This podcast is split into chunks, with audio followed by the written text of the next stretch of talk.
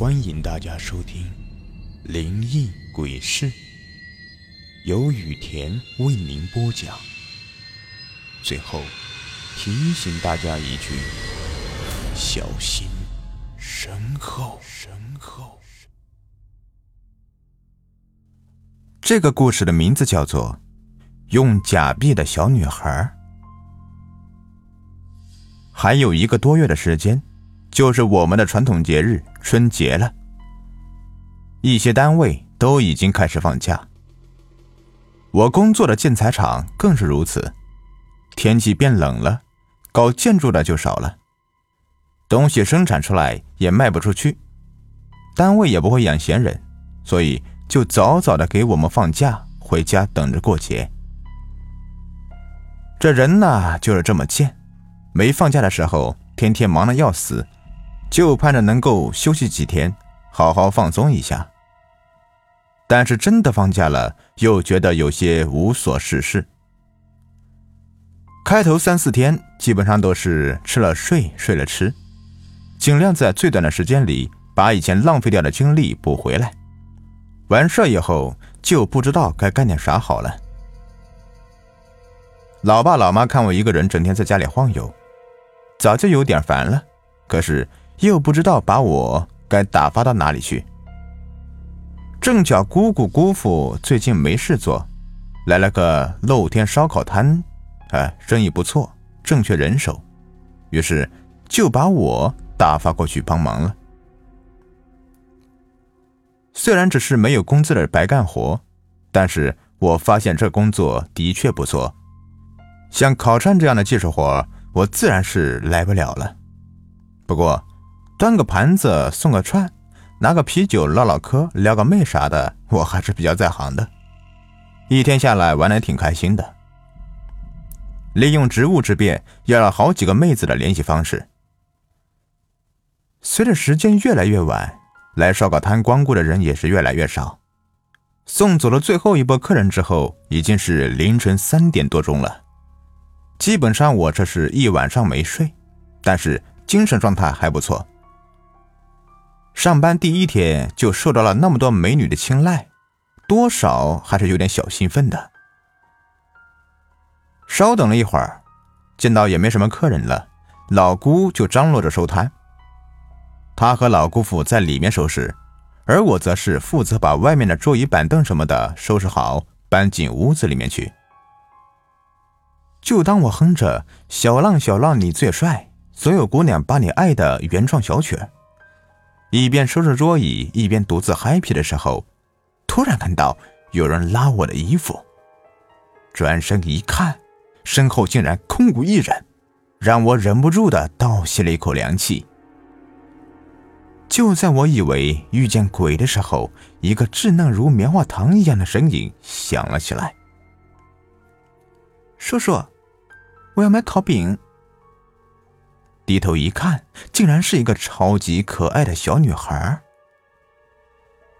这女孩的可爱程度，估计长大了肯定是个祸国殃民的主。不管是谁，都不会排斥这么一个可爱的小萝莉的。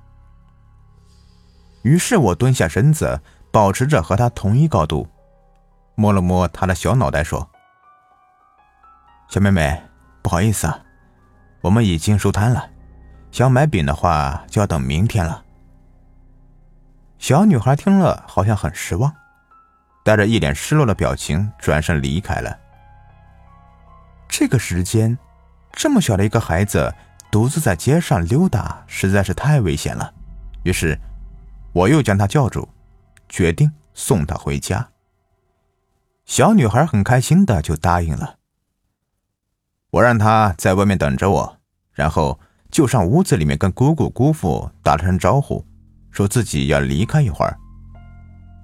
正好看到厨房里面还放着两个夹着鸡皮的烧烤饼，顺道也就拿走了。我出去的时候，小女孩依旧站在那里等着我。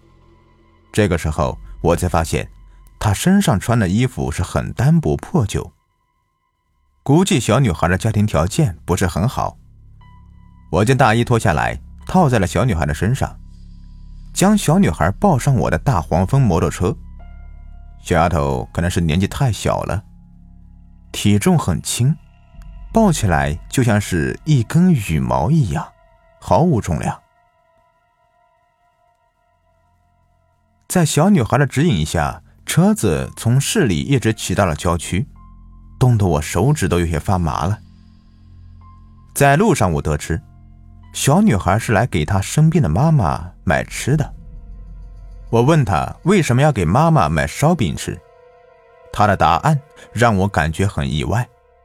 她说：“除了我之外，竟然没有人会理会她。”听得我都想哭了。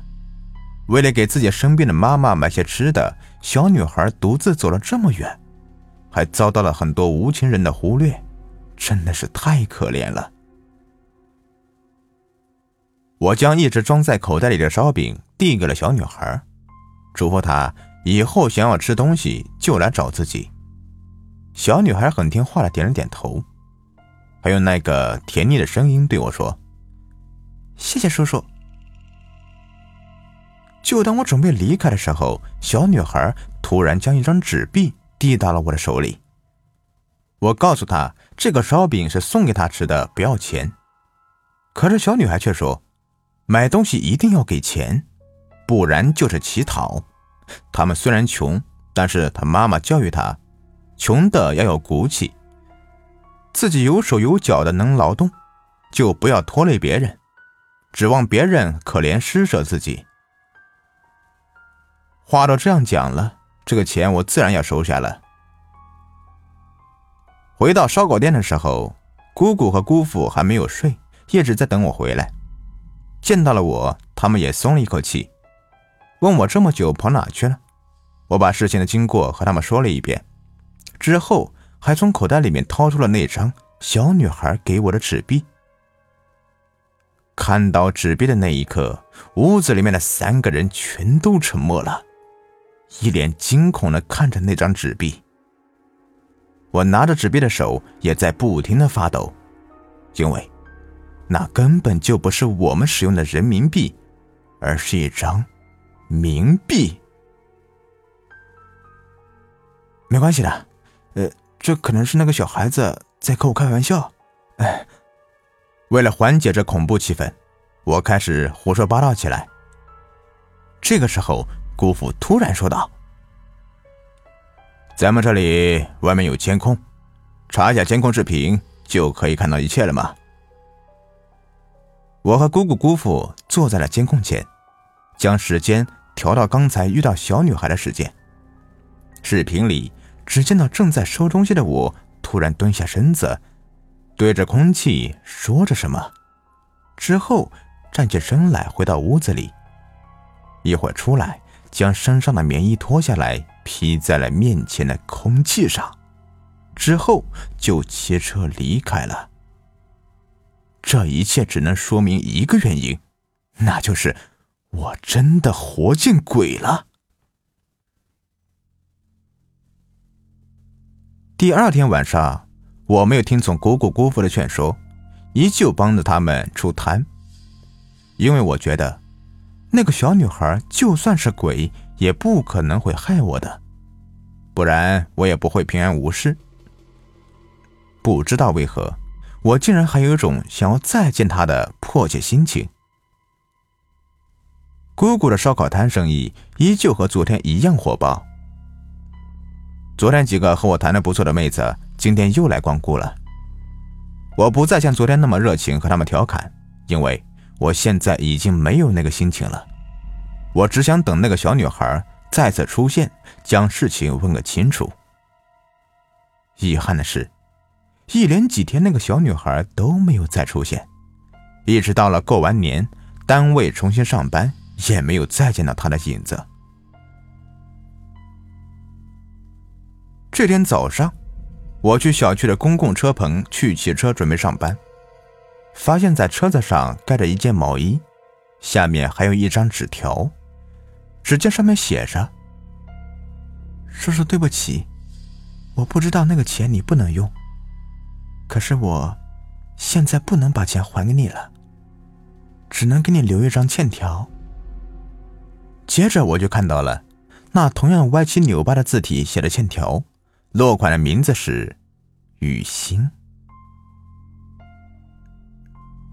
忙碌了一整天，晚上的时候就想去喝点酒放松一下。酒吧吧台的女孩看了看我说道：“大叔，喝这么廉价的啤酒伤身呢，我能请你喝一杯吗？”这让我感觉很意外。我这个三十岁的糟老头子还有那么大的魅力吗？